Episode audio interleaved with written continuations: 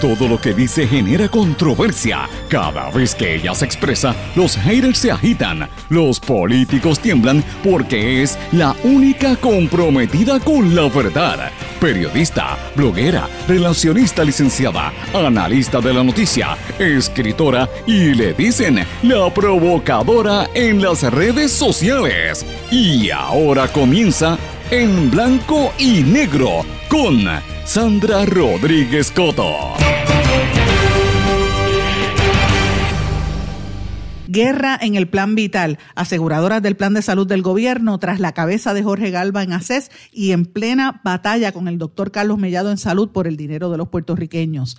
Bienvenidos a su programa en blanco y negro con Sandra para hoy miércoles 23 de junio del 2021. Les saluda Sandra Rodríguez Coto. En exclusiva, hoy les explicamos qué es lo que están haciendo las aseguradoras del Plan Vital, la tarjetita de salud, que quieren sacar del medio a Jorge Galva de ACES, están presionando y van en contra del secretario de Salud, Carlos Mellado, lo obligaron a extenderle los contratos por un año y porque quieren quedarse con el dinero de la tarjetita de salud y darle menos servicio a los puertorriqueños. Y esto se da en momentos en que el gobernador Pierluisi anda por Washington mendigando, rogando por más fondos de Medicaid y aquí las aseguradoras libran una batalla campal para quedarse con los fondos de salud. Hoy se lo damos en exclusiva. Puerto Rico registra más de 29 millones de intentos de ciberataques donde las víctimas comparten enlaces maliciosos sin saberlo. Senado aprobó el proyecto del salario mínimo aumentando a 9 dólares la hora, creó la Junta Evaluadora del Salario Mínimo. Cámara y Senado aprobaron la resolución del presupuesto, pero siguen en peligro nombramientos de Pierluisi en Educación, Estado, Contralor y varios puestos judiciales. Sigue el caos con Luma, amplios sectores del país siguen sin servicio, se va la luz durante una con el personal de Luma que se niega a dar información pero todo el mundo sabe que Pierluisi los defiende y pone a la secretaria de la gobernación a hacer el aguaje. Se mantiene la crisis en el sector cooperativismo también porque Mabel Jiménez seguirá al frente de COSEC en lo que se dilucida un caso ante los tribunales. Infodemia contra el COVID, batalla contra la desinformación por parte de expertos de, en Puerto Rico que recopilaron y aclararon información falsa sobre esta enfermedad. Vamos a hablar sobre el programa de rastreo de rumores. Jueza ordena a la Comisión Estatal de Elecciones a no certificar a Ricky Rosselló como cabildero por la estadidad y siguen haciendo papelones en las redes sociales. Le quitan a San Juan más de la mitad de los centros Head Start por irregularidades bajo la administración de Carmen Yulín Cruz. Hoy tenemos noticias del Bitcoin y te damos consejos para prepararte para esta noche de San Juan. Y vamos a hablar de estas y otras noticias hoy en tu programa en blanco y negro con Sandra, un programa sindicalizado que se transmite a través de todo Puerto Rico en una serie de emisoras independientes y la cadena WIAC para la diáspora se transmite a través de sus respectivas plataformas digitales, aplicaciones para dispositivos móviles y sus redes sociales. ¿Y cuáles son estas emisoras? Radio Grito, 1200 AM Lares, 93.3 FM Aguadilla. X61, 610 AM, 94.3 FM, Patillas, Guayama, toda la zona del sureste y este de Puerto Rico. Cadena WIAC, Cabo Rojo, Mayagüez nos sintonizan por WYAC 930 AM desde Isabela por WISA WISA 1390 AM y desde la zona metropolitana por WIAC 740 AM. También nos sintonizan a través de WLRP 1460 AM Radio Raíces, La Voz del Pepino en San Sebastián. Este programa se graba formato de podcast, usted lo puede buscar en todas las plataformas y nos puede escribir en todas las redes sociales o en el correo electrónico en blanco y negro con Sandra arroba gmail.com. Vamos de lleno con los temas para el día de hoy en blanco y negro con Sandra Rodríguez Coto. Amigos, le doy la más cordial bienvenida a este su programa en blanco y negro con Sandra para hoy miércoles, mitad de semana. Le saluda Sandra Rodríguez Coto y vamos a entrar de lleno porque tenemos una noticia exclusiva que hemos estado trabajando las últimas 48 eh, horas. Esto es parte de las investigaciones que nosotros solemos hacer y traerle a ustedes de los temas que no les van a hablar en otros lugares porque la gente tiene miedo a que les cancelen la pauta publicitaria o porque tienen los dedos amarrados y no le dicen la verdad. Y al final, el que se perjudica es el pueblo, se perjudica sobre todo más de un millón de puertorriqueños que reciben la tarjeta de salud del gobierno, el plan vital, y los médicos y hospitales que necesitan ese dinero para poder proveer el servicio, señores. ¿Qué es lo que hay detrás de todo este esquema? Todo el mundo sabe que las aseguradoras están pendientes al capital y al dinero Hoy el gobernador está en Washington pidiendo más dinero para la tarjeta de salud, pero lo que se está librando al interior de esa industria es una guerra contra ACES y contra el Departamento de Salud. Y hoy lo vamos a decir aquí en detalle, eh, a pesar de, lo, de las críticas que hemos hecho y de las investigaciones que hemos hecho tanto en ACES como en salud. Hoy tenemos que explicar que ACES y salud están siendo víctimas de intereses comerciales y vamos a entrar en detalle sobre todo esto. Intereses comerciales que van en contra de la salud del pueblo de Puerto Rico. Pero vamos al detalle, señores, para que usted pueda entender de qué, de qué es lo que se trata. Ustedes saben que el gobernador Pierre Luisi está hoy mismo en Washington, D.C., mendigando, pidiendo dinerito, rogando porque los americanos en el Congreso le asignen dinero a Puerto Rico para Medicaid. Ustedes lo saben que lo anunció la directora ejecutiva de PRAFA, de la Administración de Asuntos Federales en Puerto Rico, Carmen Feliciano. Confirmó que Pierre Luisi va a estar teniendo reuniones hoy y mañana en el Congreso para que aumenten los fondos de Medicaid y se le dé paridad. Lo que él está buscando es paridad, que Puerto Rico reciba la misma cantidad de fondos que reciben los estados para el, para el programa de Medicaid, porque hay miles, o sea, cientos de miles, yo diría que millones de pacientes en el plan de salud del gobierno que podrían perder el plan a partir del, primero, eh, del, del próximo primero de octubre, que es el próximo año fiscal federal porque como no se si, si no se logra una ley, no se ha firmado una ley todavía para conseguir asignaciones bajo ese programa, Puerto Rico va a perder un montón de dinero, señores. Hasta ahora, el plan de salud de Medicaid recibe 2.800 millones de dólares en, en el año fiscal eh, corriente, o sea, son 2.8 billones. Y esa cantidad bajaría a 400 millones para el año fiscal que empieza el primero de octubre del 21-22, ¿verdad? O sea, que en cuestión de par de meses, más de una tercera parte de la gente que tiene la tarjetita de salud se va a quedar sin el servicio si Pierluisi no consigue hoy y mañana que le dé los chavitos que está rogando por allá en Washington. Ustedes saben que esto es como la peregrinación, en vez de la, la peregrinación de Urayoan, es la peregrinación de los gobernadores, porque siempre los gobernadores van a Washington a pedir más fondos federales para el tema de salud. Pero este año la situación es diferente y es bien peligrosa y le voy a explicar por qué. Estamos en el 2021, el año donde ya la Junta de Control Fiscal está apretando para, para los recortes que vienen y la gobernadora de facto no electa, impuesta en Puerto Rico, me refiero a Natalie Yaresco, junto a los siete entes que no fueron electos por Puerto Rico, eh, de la Junta de Control Fiscal, ustedes saben que esas personas están eh, diciendo que lo que quieren es un trato equitativo para Puerto Rico, pero no necesariamente paridad. ¿Por qué? Porque Natalia Yaresco y la Junta de Supervisión Fiscal saben, a pesar de, ser impuestos, ellos saben que aquí las aseguradoras están detrás de las agujas y eso no necesariamente significa más servicios y mejores servicios a la gente. Eh, así que ha habido una pugna entre lo que dije, lo que dice y lo que dice Natalia Yaresco, eh, y la, tuvieron una controversia. El gobernador este fin de semana criticó la gestión de la Junta y, y Natalia Yaresco emitió un comunicado de, prensa diciendo que buscan un, trato equitativo. Así que está esa, esa dificultad, ¿verdad? Se supone que se logren 60 votos en, en el Congreso para que se mueva una ley que le asignen estos fondos a Puerto Rico. Entonces, esto, esto se está dando, ¿verdad? Mientras el gobernador va de viaje, anoche, yo diría que como a las 7 de la noche, se emite un comunicado de prensa de parte de ACES, del director ejecutivo de la Administración de Servicios de Salud, del licenciado Jorge Galva, en el que se anuncia que se le extendió por un año el contrato a las aseguradoras adscritas al plan de salud vital y lo dice que es porque pues las estipulaciones se supone que se vencían ahora a final de, este mes de junio, pero se lo extendieron porque eh, evidentemente toda la situación de la pandemia los ha afectado, así que y como estamos en esta negociación, ¿verdad? El gobierno de Puerto Rico para conseguir más fondos, pues decidieron extenderle el plan a las aseguradoras First Medical, MMM, Plan de Salud Menonita y Triple S.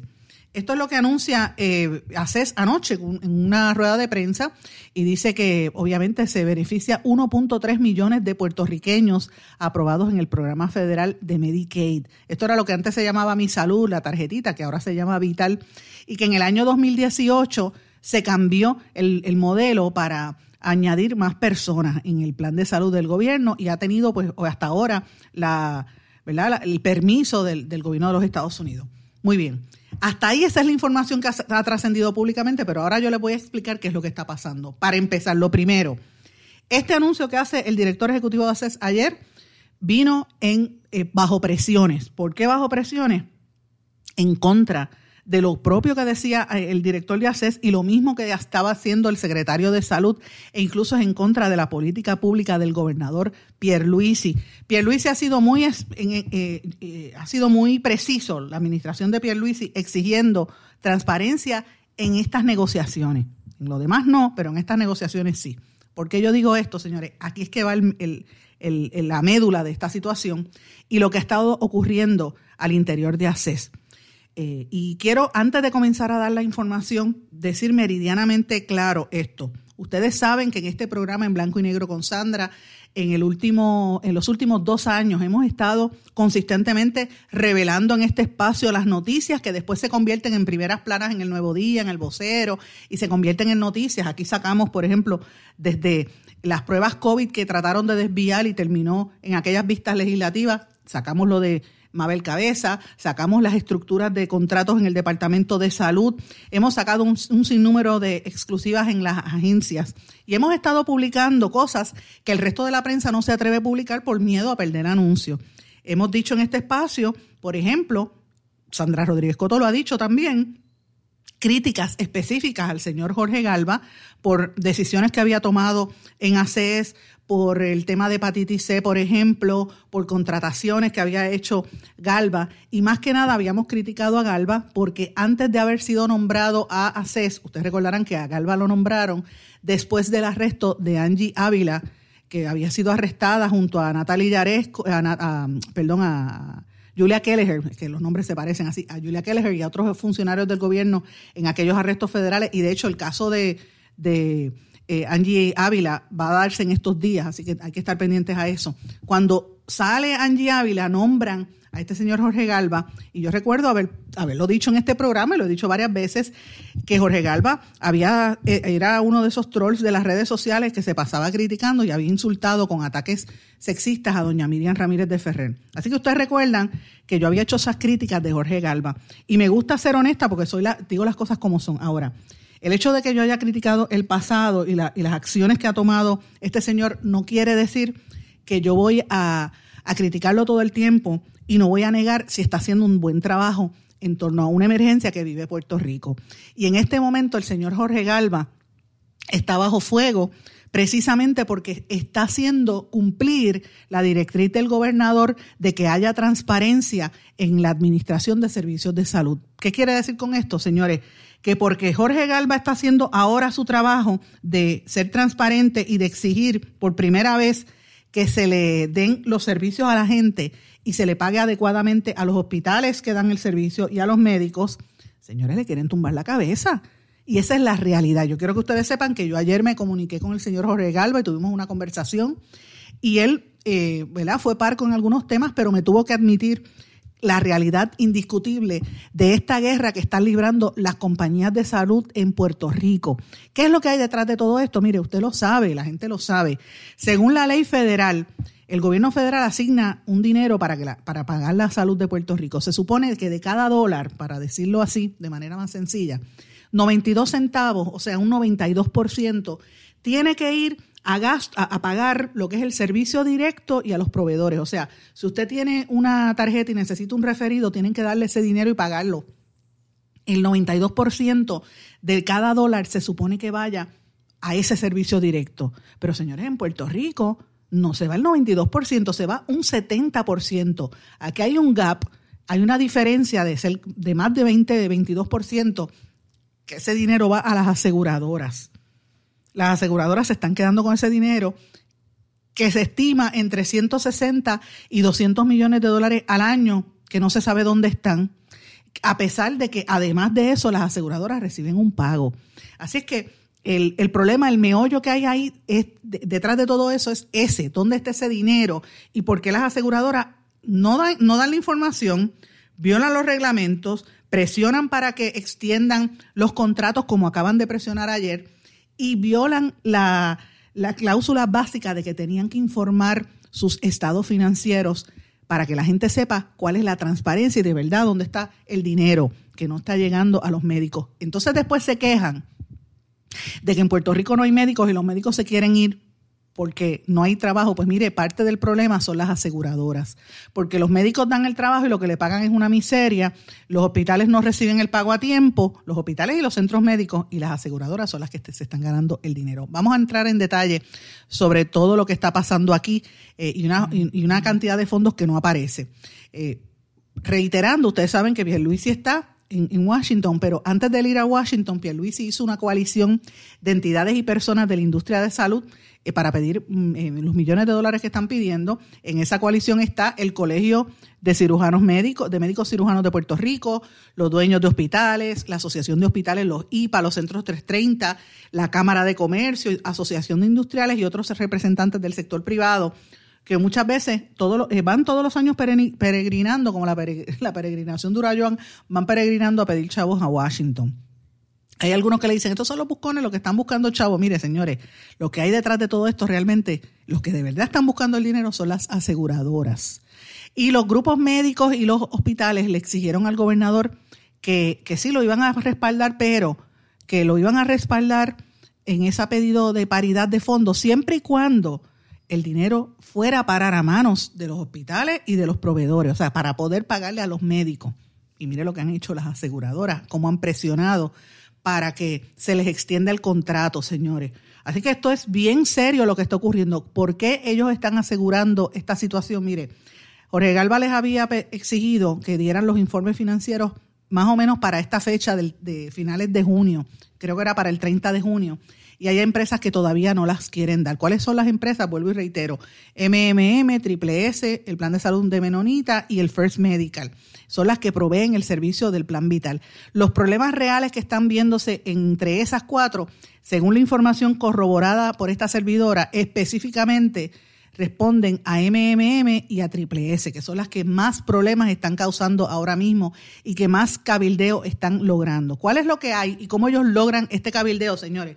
¿Cómo, las compañías de seguro eh, de médicos se imponen en esto? Bien sencillo. En la junta de directores de ACES. En la junta de directores de ACES hay unos individuos que están aliándose con las aseguradoras, específicamente las que mencioné, MMM y Triple S, para incluso cortar dinero y ahora, como no, no lo han logrado, quieren sacar a Galba de la posición. Galba que como dije, yo no tengo problemas en criticar si lo hace mal, pero si lo está haciendo bien, hay que aplaudirlo. Y él está tratando de resolver la situación y de mantenerle el seguro de salud a los puertorriqueños. Y hay una serie de gente que está metida en esa junta que está tratando de presionar. Eh, y, hace como, ustedes recordarán que hace como dos meses en este programa nosotros revelamos que Galva les había enviado unas cartas a las aseguradoras para exigirle cumplir con la ley de ACES y que tenían que ser transparentes, transparentes y rendir los informes financieros. Señores, todavía no los han entregado. No han entregado la totalidad de la información. ¿Cómo es posible que en la Junta de Directores de ACES eso se permita? ¿Quiénes son los miembros de esa Junta de Directores de ACES? Vamos a entrar en detalle. En esa Junta está eh, el licenciado Mariano Mier, comisionado de seguros. El licenciado Juan Carlos Blanco, el, director de OGP de la Oficina de Gerencia y Presupuesto, el licenciado Omar Marrero de AFAF, de la Administración de, lo que era antes el Banco de Fomento, el CPA Francisco Párez, que es el secretario de Hacienda, el doctor Carlos Mellado, que es el secretario de Salud, el doctor Carlos Rodríguez Mateo, que es el director de AMSCA, Marcos Vidal, que es el vicepresidente de una junta de directores de seguros de médicos. Marcos Vidal fue el presidente de Triple de la Cruz Azul por algún tiempo y creo que estuvo también en Triple S, si no me equivoco. Eh, y también en esa junta está la doctora Sara López, proveedora por el, por el sector de los médicos primarios, el licenciado Domingo Nevares, que es el representante de los seguros médicos hospitalarios, el señor Alexis Quiñones, que es el miembro de interés público, que nadie sabe quién es y nunca habla, y la doctora Lisel Ramírez, proveedora de PSG, que es una de las proveedoras también. Esa es la junta de directores de ACES. Pero ¿qué ha pasado? Hay dos personas de esos que yo acabo de mencionar que eh, en vez de asegurarse por el pago a los proveedores y el servicio a la gente, que se le pague a las enfermeras, a los paramédicos, a los médicos, no, están protegiendo a las aseguradoras. Específicamente señalan a Marcos Vidal, que como dije fue presidente de la Cruz Azul, y ni siquiera vive en Puerto Rico, Marcos Vidal vive en Florida. Y el otro es el licenciado Domingo Nevares, que todo el mundo lo recuerda por ser uno de los eh, más recalcitrantes e incluso ha ido en contra de las posturas de Pierluisi. O sea, vamos otra vez al, al meollo de las divisiones internas en el PNP y aunque diga lo contrario, eso es lo que está pasando. Nevares y Vidal son los que están presionando a favor de las aseguradoras e incluso en contra de la política pública del mismo gobernador Pierluisi y de lo que está haciendo Galba de que haya transparencia. Por eso le están cerruchando el palo. Están cabildeando para que eh, Galba, para sacar a Galba de ACES, porque es el único que ha hecho hasta ahora el trabajo que se supone que se hiciera, señores. El problema de todo esto se agrava porque en la Junta de ACES hay unas eh, representantes de varias agencias del gobierno, como el propio comisionado de seguros, el amigo Mariano Mier, y el secretario de Hacienda, que ahora se están, eh. Se están yendo del lado de las aseguradoras. Entonces, en otras ocasiones, lo que pasa es que los secretarios de las agencias de gobierno no van a las reuniones de la Junta de ACES y mandan a unos delegados. Y esos delegados que, o esos representantes de los distintos secretarios no entienden, no toman decisiones y no, no quieren votar y como no entienden, le están dando mayor poder a los que están tratando de cerrucharle el palo al mismo gobernador Pierluisi y al mismo director de ACES. Así que aquí hay una preocupación muy seria de esta situación y, y esto tiene que ver un poco incluso con que, por ejemplo, al mismo Mariano, Mariano Miel, no lo han confirmado en la posición eh, y los problemas que tuvo para la confirmación. Y lo otro es que están tratando de pasarle el rolo al propio secretario de salud, el doctor Carlos Mellado. En esto tengo que decir y ser bien clara, el doctor Mellado ha sido eh, muy fuerte protegiendo esta situación. Y lo que está más pendiente, como él ha estado pendiente al tema de, de, de COVID, no ha estado hablando de esto públicamente, ¿verdad? Él ha insistido en la transparencia. Pero es increíble que el propio secretario de salud logre lo que es lo que el gobierno aspiraría, que haya transparencia en una, en una dependencia del gobierno y que esto no trascienda. Pero señores, aparte de estos que he mencionado, quiero mencionar específicamente a la señora Sara López, que es proveedora de salud. Sara López es conocedora eh, ¿verdad? de lo que está ocurriendo como, es proveedora. Los mismos líderes del Partido Nuevo Progresista le hicieron campaña en contra porque los cabilderos de las aseguradoras sabían que la doctora López es una persona recta y que junto a al secretario de Salud y al de ACES iban a luchar por porque hubiese transparencia. Y como ella conoce, pues miren, por poco no la eligen, le hicieron campaña en contra y a, última hora ella salió electa por los votos de los populares, tuvo que ir a, que, como Johnny Méndez es amigo de ella, Johnny Méndez tuvo que moverse y torcerle unos brazos para que pudieran confirmarla, pero la iban a colgar. Y como no la han podido colgar, la están pidiendo que se inhiba en las decisiones porque es, la, es una de las que está pidiendo eh, rendición de cuentas. Así que esto es una situación muy seria. Las aseguradoras han renovado sin tener la información. Se supone por ley que los estados financieros se entreguen cada tres meses y ellos no lo están entregando. Eh, ¿Qué es lo que está pasando, señores?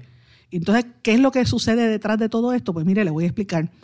ACES tiene 66 empleados, no tiene la capacidad humana para poder hacer auditorías, para tener abogados, para tener una fiscalización adecuada de cómo las aseguradoras están haciendo el trabajo. Milagros hace ACES para el poco fondo que tiene, la realidad.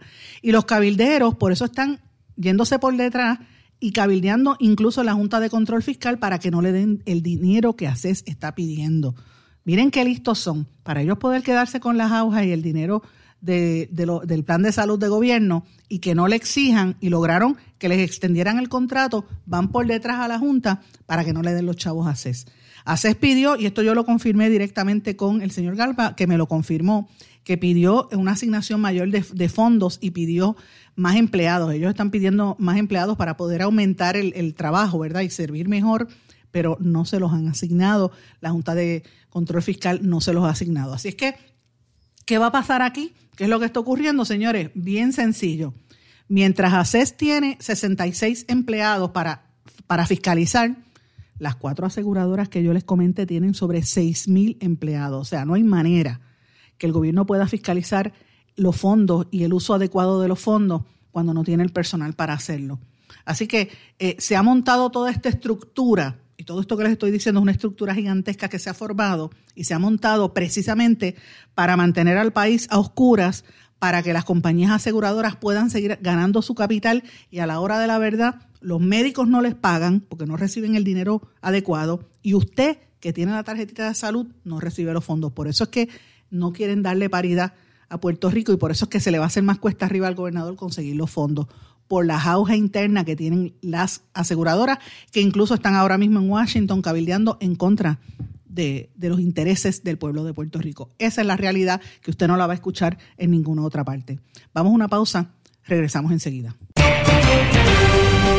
No se retiren, el análisis y la controversia continúa en breve, en blanco y negro, con Sandra Rodríguez Coto.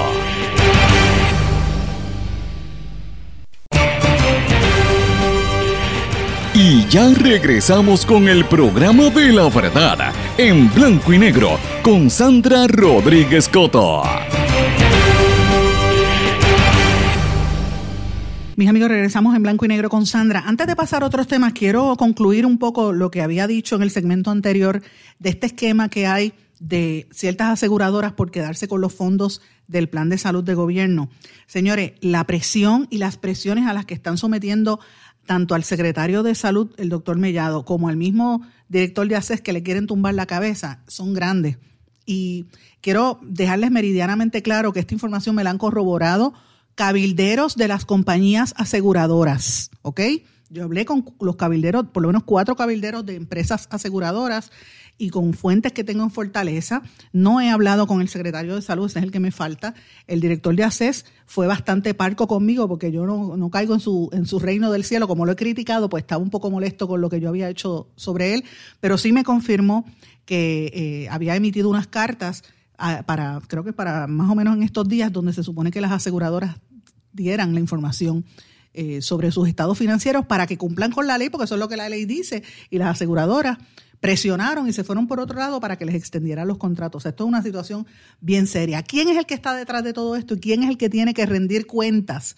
Particularmente los funcionarios de gobierno que están en esa junta eso es lo que vamos a estar hablando en los próximos días y por qué están claudicando. ¿Quiénes son esos eh, secretarios de agencia para recordárselo?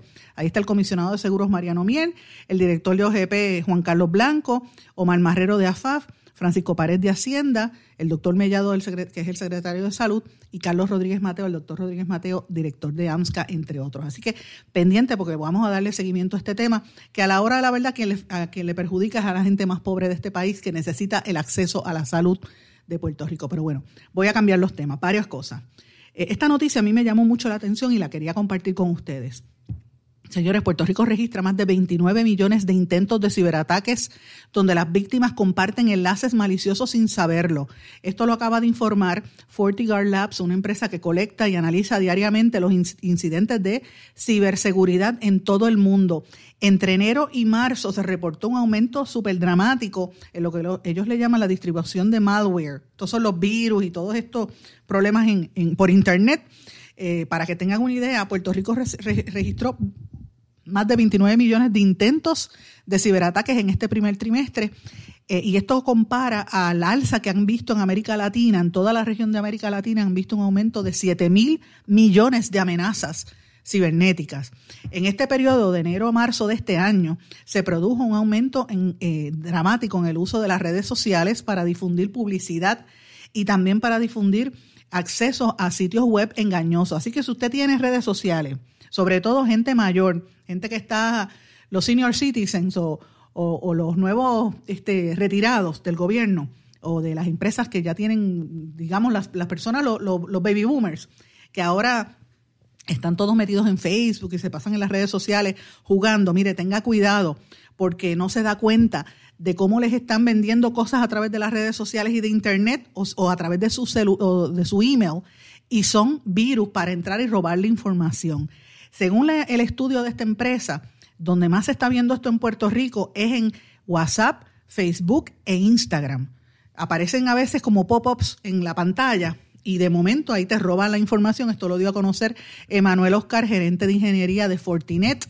Y esto, pues miren, ven una tendencia, porque el año pasado los ciberdelincuentes continuaron buscando información porque como había tanta gente de manera rebota, por la cuestión de, de la pandemia, pues por ahí se meten los, los, los, los pillos a robar información, robar identidad e incluso también el tema de pornografía infantil, que es una situación muy fuerte. Así que les estoy mencionando todo esto porque ellos dan a conocer que es importante que las, las, las, empresas y los individuos tengan equipos de ciberseguridad, que tengan su, su este, walls, sus firewalls para evitar que entren a robarle la información o a tratar de, ¿verdad? De, de intercambio de informaciones que no son correctas. Así que usted tiene que tener mucho cuidado con el uso de las redes sociales y de su email. Prevenga los, los, los errores. Vamos a estar hablando sobre este tema en los próximos días porque esto es bien bien dramático y peligroso que en Puerto Rico haya más de 29 millones de intentos de ciberataques y aquí la gente como que no, no lo menciona. De hecho, esto afecta también a empresas, pequeños comerciantes, afecta a todo el mundo.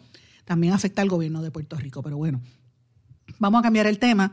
Eh, quería mencionarles también, eh, ustedes siguen y, y, ustedes saben que sigue la situación con Luma, la preocupación grande que hay porque no hay servicio, porque la gente sigue sin servicio, porque están empezando a llegar las facturas con más caras a pesar de que no ha habido servicio en muchas áreas. Ayer hubo un momento donde se fue la luz durante la vista eh, de, con el personal de Luma hablando de que todo estaba bien, y se fue la luz. Y de momento la empresa se negó a dar información, pero todo el mundo sabe que el gobernador Pierluisi los defiende. Escuchen parte del interrogatorio que hubo ayer cuando eh, Rafael Bernabe de Victoria Ciudadana está cuestionándole a personal de Luma. Escuchen esto. Para restauración del sistema de emergencia hay una persona que está nombrada como el incident commander. ¿Y quién es esa persona? Me reservo su nombre. ¿Cómo que se reserva su nombre? ¿Sabe su nombre y no lo va a decir o no, no, no sabe el nombre? No, no entiendo por qué eh, su nombre es un secreto para el pueblo de Puerto Rico que va a ser el afectado por esta situación. Eso que dice Rafael Bernabe es el sentir del pueblo. O sea, ¿cómo es posible que aquí en Puerto Rico se le siga dando gabela a una, a una empresa que lleva un año aquí viendo lo que está pasando en Puerto Rico y que está desinformando, que le han quemado casas a la gente, que la gente está sin servicio, que la gente le llega la factura más alta. ¿Qué es esto? En medio, entonces, en medio de esa misma vista, cuando ellos estaban hablando, ¡fuap! se fue la luz, bajones de electricidad. O sea, este es el problema que existe ahora mismo en Puerto Rico. La gente está bien molesta. Eh, le preguntaron a, a, los ejecutivos de Luma Energy ayer en el Senado y ellos dijeron, mira, eh, no sabemos ni siquiera cuánto es el número de celadores que tenemos. ¿Qué es esto? ¿Sabe? No hay, no hay eh, una transparencia, no hay eh, información clara de, de, Luma. Es una política de, ocultar información. No hay un portavoz definido, porque de momento sale Standby, a veces sale el otro que está hablando, a veces sale la vicepresidenta de salud, eh, que ahora le llaman vicepresidenta de salud, seguridad y manejo de crisis, Estel González, que era la que estaba hablando, pero no dicen nada. Entonces, el gobernador, sí, todo el mundo sabe que el gobernador sigue defendiendo a Luma, sigue defendiendo el contrato, dice que, que hay que verificar el gobernador y los que son aliados, porque hay algunos programas de televisión que dicen, ah, esto es energía eléctrica con no está distribuyendo la, el, el, sistema y los pobres, los pobrecitos de Luma, pues no pueden llevarlo a la gente. Mire, señores, el pueblo no es tonto. La gente está bien molesta en la calle. Los alcaldes están en brote contra el gobernador porque saben que lo que está haciendo Luma no es correcto y que hay que empezar a fiscalizar ese contrato, hay que empezar a fiscalizar la compañía. Pero entonces, fíjense cómo, hace el gobernador Good Cop and Bad Cop. Viene de momento y dice que el gobierno sí le va a pedir cuentas a Luma Energy por los problemas que existe en Puerto Rico. No lo dijo el gobernador. Vienen y ponen y sacan a la secretaria de la gobernación, Noelia García, que es supuestamente la que encabeza el comité timón que fiscaliza ese contrato. Y dijo, bueno, nosotros estamos en comunicación directa con las empresas matrices para que se conozcan las exigencias del gobierno, bla, bla, bla, bla, bla. Mire, señora, Puerto Rico ya sabe quién es Noelia García, porque eso, Puerto Rico está claro en recordar quién es esta señora. Y para que el que no, no tenga esa memoria, yo se la voy a recordar las expresiones de Noelia García en torno a la Universidad de Puerto Rico. Escuchen esto. ¿Qué ha hecho la Yupi para reducir sus gastos operacionales? Porque tenemos 11 recintos, porque no hay 4, y, y, y vendemos 3. Y recaudamos dinero y concertamos. Digo, estoy aquí pensando lo loco como si esto fuera mi compañía. ¿Dónde tú vas a poner 3.600 estudiantes? La Yupi de Río Piedra aguanta 3.000. Antes aguantaba 20, ahora hay 12, claro que los aguanta. Pero actualmente no puede aguantar. Porque no hay porque no hay currículos, porque no hay maestros, porque no hay. Señores, esa era Natalia García, la misma secretaria de la gobernación que hace poco hizo unas expresiones racistas en un programa de radio, lo dijo y el audio estaba corriendo en las redes sociales, yo recuerdo haberlo, haberlo escuchado. De hecho, a los que me están oyendo, si ustedes encuentran ese audio, les pido que me lo envíen porque no lo encuentro ahora mismo y yo recuerdo haberlo oído. Es esa actitud que tiene esta señora que dice, mira, privaticen la, la Universidad de Puerto Rico, no le importa el patrimonio, no le importa. Entonces la ponen a ella supuestamente a defender los intereses del pueblo ante Luma. o sea, en otras palabras, el pueblo sabe que está desprovisto de defensa porque el gobierno quiere que se mantenga Luma, el gobernador está protegiendo a Luma a pesar de que la gente le está pasando mal y a pesar de que los mismos alcaldes del PNP están en brote porque hay un montón de pueblos alrededor de Puerto Rico sin el servicio. Y, no podemos ponerle de excusa a Luma de que acaba de entrar. No, señores, Luma lleva un año aquí. Luma sabía lo que había y no hay, no están dando información. Hay desinformación y esto es un caos lo que está ocurriendo a nivel de energía eléctrica en Puerto Rico, muy fuerte lo que está sucediendo. Pero bueno, vamos a otros temas. Señores, esto podría decirse que es algo positivo, y es el aumento en el salario mínimo federal. El salario mínimo en Puerto Rico eh, federal, a nivel federal, es de 7.25 la hora.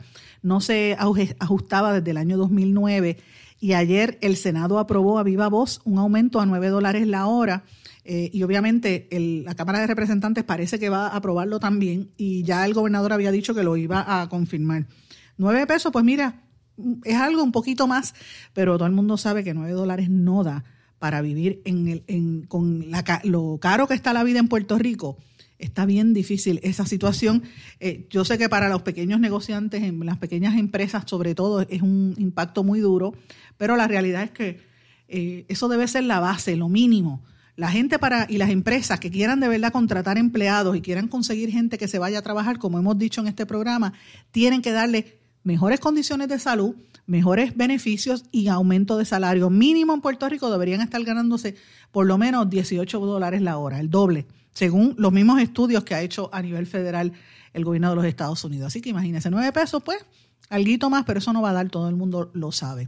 Señores, la Cámara y el Senado aprobaron la resolución del presupuesto, también eso es algo bastante importante para, para nosotros, porque por lo menos ahí había un tranque y se aprobó el, presupuesto eh, en la Cámara hubo un informe de conferencia con el voto a favor de Lizy Burgos de Proyecto Dignidad y en contra de todos los PNP, de Denis Márquez del PIB y de los representantes del Movimiento de Victoria Ciudadana.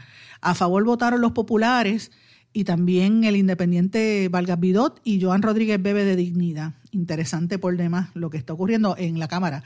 Eh, en el Senado, perdón, el Movimiento Victoria Ciudadana y la Pipiola María de Lourdes Santiago también le votaron en contra. Así que por lo menos ya se sabe dónde están paradas con esta situación del presupuesto y por lo menos se están moviendo. Pero siguen en peligro unos nombramientos del gobernador, específicamente secretario de Estado, eh, secretario de Educación, la Oficina del Contralor y sobre 30 puestos judiciales están ahí eh, pendientes, no los acaban de nombrar. Ahí peligra el, el Zaira Maldonado, que es la nominada a dirigir la Oficina de Administración y Transformación de Recursos Humanos.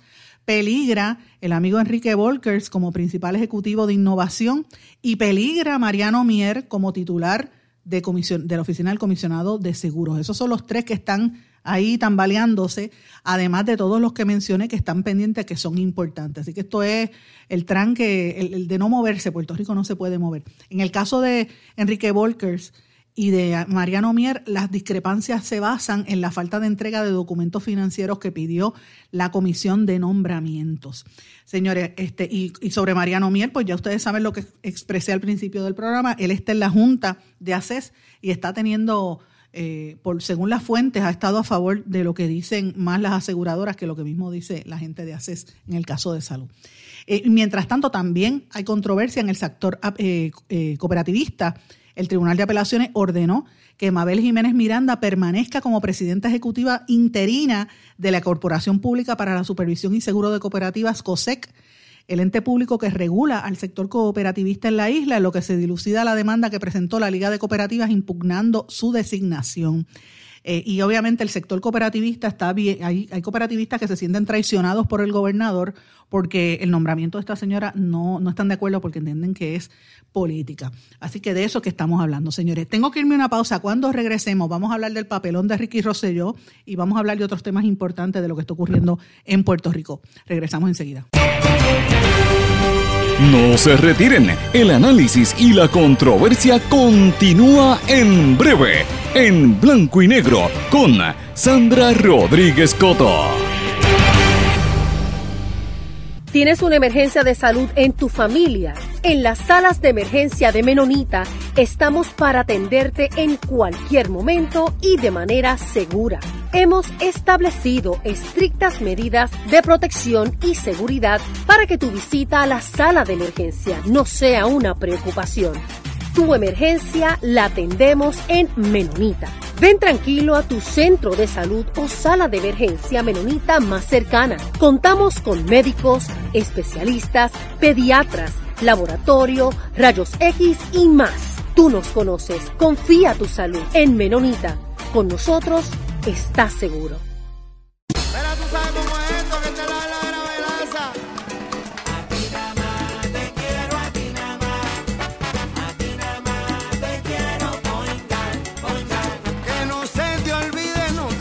Olvidar.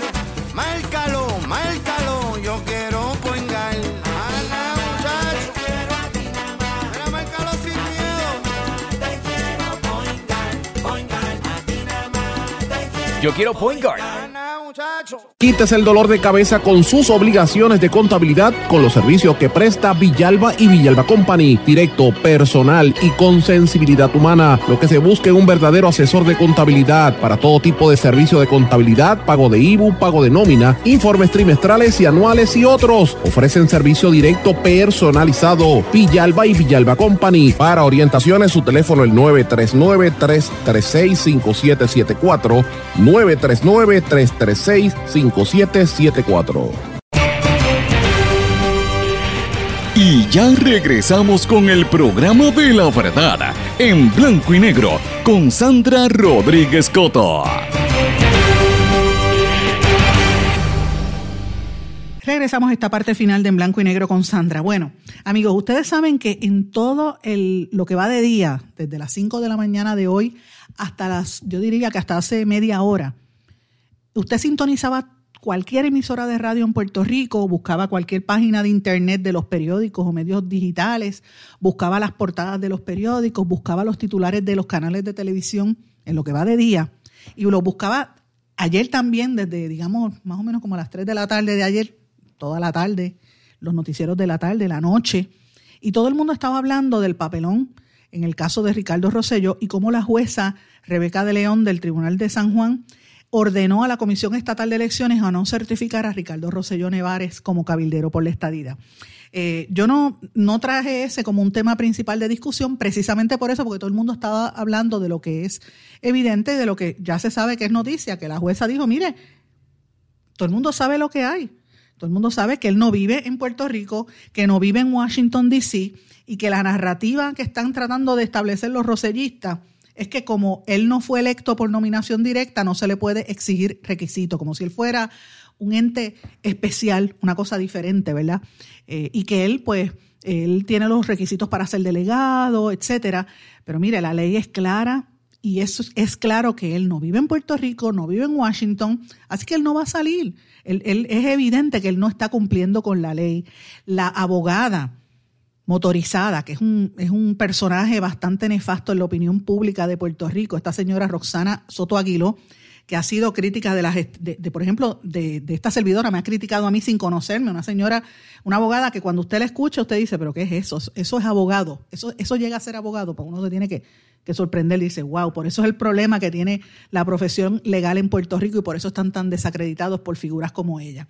Esa señora ha hecho un papelón ayer en la vista en el tribunal en la vista que la vieron, los que la pudieron, yo la vi por internet y yo decía, pero ¿qué es esto? Y, y, al otro lado la cara de Rosselló, con una cara de lechuga, señores. De verdad que hay gente que no le importa, no le importa, o sea, y Rosselló padre, pero más Rosselló hijo. ¿Dónde quedó lo que se llama vergüenza? O sea, no tienen vergüenza en la cara. que le digan en la cara, mire, usted no puede ser este candidato, no lo pueden certificar porque usted está violando la ley. Él se quedó como si nada. Entonces viene Beatriz Rosselló y pone en las redes sociales citas bíblicas y le pone la foto como si él fuera el Mesías. Y yo, pero ¿en qué mundo viven? Es como un mundo paralelo.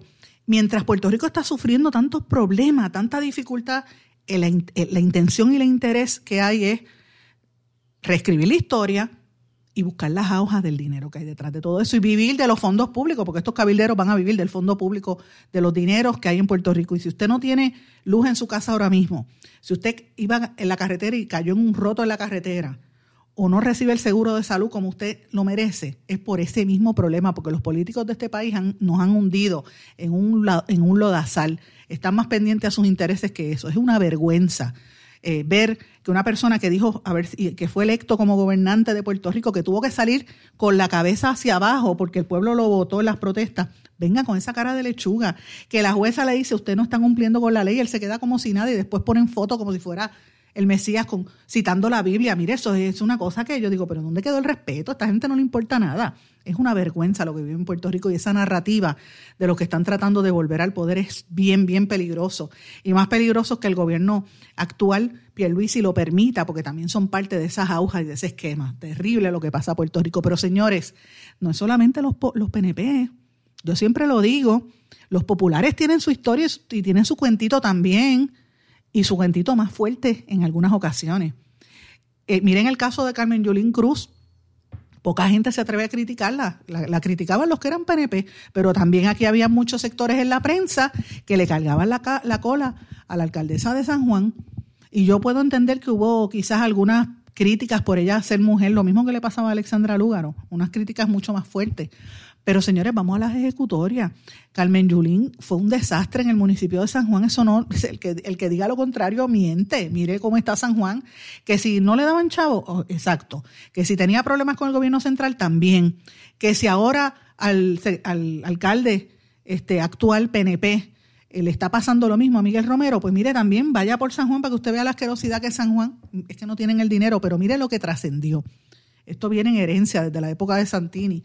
Carmen Yulín había anunciado una serie de centros de Head Start antes de irse y ahora están anunciando que el gobierno federal determinó que le tienen que cerrar la mitad de los centros Head Start al municipio por irregularidades en la administración de Carmen Yulín. Eh, ahora solamente van a poder atender el 25% de la matrícula y van a reducir 55% en fondos, porque no lo, no lo no hicieron lo, que tenían que hacer con tiempo. El alcalde Miguel Romero dijo que va a referir al Departamento de Justicia y a otras agencias a los responsables por lo que está pasando en las reducciones en los fondos de los programas de Head Start y Early Head Start en el municipio de San Juan. Esto es serio. Eh, a la gente pobre que lleva a los niños a estos centros se fastidió, porque ahora el municipio de San Juan no va a tener esos fondos ahí disponibles. Así que hay que estar atentos a esta a esta noticia que está todavía en desarrollo, pero lo menciono porque eh, cuando hablo de la corrupción en el gobierno y de los malos manejos y de la inacción, no es, no es exclusivo del PNP, mire lo que ha hecho el Partido Popular y mire ese ejemplo de la alcaldesa Carmen Yulín Cruz, terrible por demás. Señores, el secretario del Trabajo, Carlos Rivera Santiago, si usted está en el desempleo o recibe el PUA, fastídiese porque la situación está difícil. Usted llama allá y no contestan. Yo he hecho el, esfuerzo de llamar a las líneas del PUA y, eh, tengo que dejar el teléfono y pasan dos y tres horas y el teléfono suena y suena y no lo cogen. Sencillamente no quieren contestar. Eh, y ahora mismo están pidiéndole a 55 mil puertorriqueños que reciben el desempleo que se registren para buscar trabajo o van a perder los fondos. O sea, están obligando a la gente a trabajar. Eso es lo más que le interesa al secretario del Trabajo por encima de otras cosas. Un tema importante, y esto le doy las gracias a los radioescuchas que me están escribiendo. Esto es al, amigo Amaro que nos está escribiendo a través del correo electrónico y me dice, Sandra, estoy escuchando lo que dice, le voy a leer lo que dice y quiero, eh, por favor, que le prestes atención al aumento en los, en los costos de los, de los ¿verdad? Él, menciona una serie de tiendas que dice el, aumento de los costos de los alimentos y está mencionando una serie de supermercados y cadenas de supermercados, sobre todo en el área este del país. Y dice, de verdad, en fogona, usa la palabra peyorativa, cómo quieren aprovecharse de la gente que tiene la tarjetita del pan y crean una inflación. Sin embargo, cuando usted va a Costco, que es extranjero, mantiene los precios de los alimentos. ¿Cuáles son las diferencias? Pues las cadenas puertorriqueñas están aumentando los precios versus las americanas eh, y esto es llora ante los ojos de Dios, y esta, esto es un mensaje que estoy recibiendo desde el área de Humacao. Mire, eh, amigo Amaro, esto está ocurriendo en todas partes de Puerto Rico. Aquí ha habido eh, mermas en algunos alimentos, en algunos, en la distribución de alimentos. Por eso es que en este programa yo hablo de Nicaragua, hablo de Costa Rica, hablo de Colombia, porque nosotros tenemos que saber lo que está ocurriendo en esos países del cual nosotros importamos alimentos, la carne, los vegetales, las viandas de todos esos sitios. Porque cuando hay problemas en esos sitios, o hay peleas o hay luchas, los productos no van a llegar a tiempo y si hace usted le añade todos los problemas que hay con la pandemia y todo lo demás, pues mire, eh, eh, vemos la, crisis que está enfrentando Puerto Rico. Por eso es que yo doy estas noticias aquí en este programa eh, y hace más de dos, como un mes y medio que nosotros venimos hablando en este programa y en nuestros nuestras plataformas digitales, las redes sociales, de que venían estos aumentos en los alimentos eh, y evidentemente el sector de, los supermercados se está aprovechando de los últimos meses que van a tener la tarjeta, los aumentos esos en la tarjeta del pan, los beneficios que se supone que terminen como para septiembre del PUA y del pan. Así que eh, esta situación se está poniendo fuerte y hemos visto unas baja ya en ciertos sectores de alimentos y de productos, porque no todo ha, ido en aumento. Yo me comprometo a que voy a consultar con el que sabe de estos temas, que es el amigo Chopper, eh, y le voy a preguntar cuáles son esos renglones y los vamos a dejar saber aquí en este espacio, pero ciertamente hay que vigilar a las compañías de, de los supermercados que están haciendo estos aumentos que pues evidentemente pues no le da el dinero a mucha gente cuando le toca ir a comprar. Pero bueno, mis amigos, me he extendido en algunos temas y quería entrar en detalle en algunas noticias importantes que me comprometo a, tratarlas en los próximos días. Una es que el Senado aprobó la medida que creó la ley contra la venganza pornográfica, es una pieza legislativa importante eh, de Ángel Matos y que también lo popular y que lo suscribieron los legisladores Ángel Peña y Edith Charboniel. Me parece que es importante esta medida y vamos a hablar en detalle sobre esto en los próximos días. También eh, ayer se dio a conocer el programa de rastreo de rumores entre marzo y mayo, recopiló sobre 2.000 rumores categorizados por, por, por grupos, ¿verdad? De cómo la gente está dando información falsa, sobre todo en las redes sociales, del tema de la pandemia, lo que ellos le llaman la infodemia, eh, y han ido investigando en una serie de, de municipios de la gente regando cosas que no son ciertas, como que la vacuna no te protege, que si te vacunas te van a poner un chip que te, te cambia el material genético, que los, los vacunados propagan el virus, etcétera. O sea, son noticias que son eh, las teorías estas de conspiración que se han convertido en noticias falsas y la gente se las está creyendo. Y esto pues afecta a la hora de tratar de, que la gente llegue a la inmunidad rebaño, porque no, hay muchos que no se quieren eh, vacunar por esta situación. Pero en los próximos días me comprometo también a dar más, más más tiempo a este tema que es tan importante. También a la crisis de los recortes en las diferentes entidades, el Conservatorio de Música de Puerto Rico, una institución importantísima en este país, está a punto de perder la acreditación del Middle State Commission on Higher Education, sencillamente porque no tienen el personal adecuado, porque le siguen recortando fondos y no tienen con qué pagarle. Así que esto es una crisis muy fuerte. Eh, y esto yo lo ato a, lo que está ocurriendo, ¿verdad?, en otros renglones de, de, las, de las artes y la cultura, de cómo han ido eliminando eh, los, los, fondos a la gente que necesita. Señores, en varias noticias internacionales también que quería mencionarles, pendiente a lo que está pasando ahora mismo en Estados Unidos, incautaron 33 páginas web de radio y televisión iraní. Las autoridades estadounidenses también han confiscado tres sitios web de la milicia de Hezbollah. Eh, por ahí viene una guerra cibernética entre los Estados Unidos importante también. Los agentes saudíes que asesinaron al periodista Jamal Khashoggi, oigan, recibieron training, adiestramiento paramilitar en los Estados Unidos. Esto da a conocer un informe del Departamento de Estado de los Estados Unidos. Ahora, antes de terminar, quiero brevemente mencionar dos notas sobre el Bitcoin, que es un tema que está generando bastante interés. El multimillonario Mark Cuban se acaba de decir que el Bitcoin es mejor que el oro y se muestra positivo a pesar de que ha habido una caída en esta criptomoneda que ha perdido el valor en los últimos meses. De hecho, ha bajado por, eh, bajó por debajo de los 30 mil dólares el, martes, que es la primera vez que baja tanto desde, enero del año pasado. Pero con todo y esto, este multimillonario e inversor estadounidense, Mark Cuban, dice, espérate, hay que estar prestándole atención al Bitcoin, que esto va a subir y esta, esta criptomoneda es importante. Esto yo lo ato, ustedes saben que El Salvador, el, presidente de El Salvador, eh, Nayib Bukele, ya está utilizando las criptomonedas como, como moneda de intercambio en ese país, el primer país del mundo que lo hace, y ya eso ha generado mucho interés económico en esa zona. Eh, y obviamente, en, tanto en Estados Unidos como en Rusia y en Europa, pero particularmente Rusia, están viendo que el Bitcoin va a provocar, y se anticipa, podría provocar un desplome del dólar, del precio del dólar. Y esto lo están analizando algunos expertos en el tema. Dice que la inflación en los Estados Unidos va a seguir subiendo en la medida en que la gente empiece a, eh, a, ver en las criptomonedas el futuro de, de, la economía. Además del Bitcoin, hay otras criptodivisas que van a volver a repuntar. Así es que van a subir las criptodivisas y va a seguir bajando el dólar. Eso es un tema que lo menciono antes de terminar porque me parece que son temas que hay que estar prestándole atención y por ahí es que se mueve la economía. Mis amigos, me tengo que ir, no tengo tiempo para más, pero les deseo que pasen todos muy buenas tardes y será hasta mañana en blanco y negro con Sandra. ¿Se quedó con ganas de más? Busque a Sandra Rodríguez Coto en las redes sociales o acceda a en blanco y negro.blogspot.com porque a la hora de decir la verdad solo hay una persona en la cual se puede confiar. Sandra Rodríguez Coto en blanco y negro.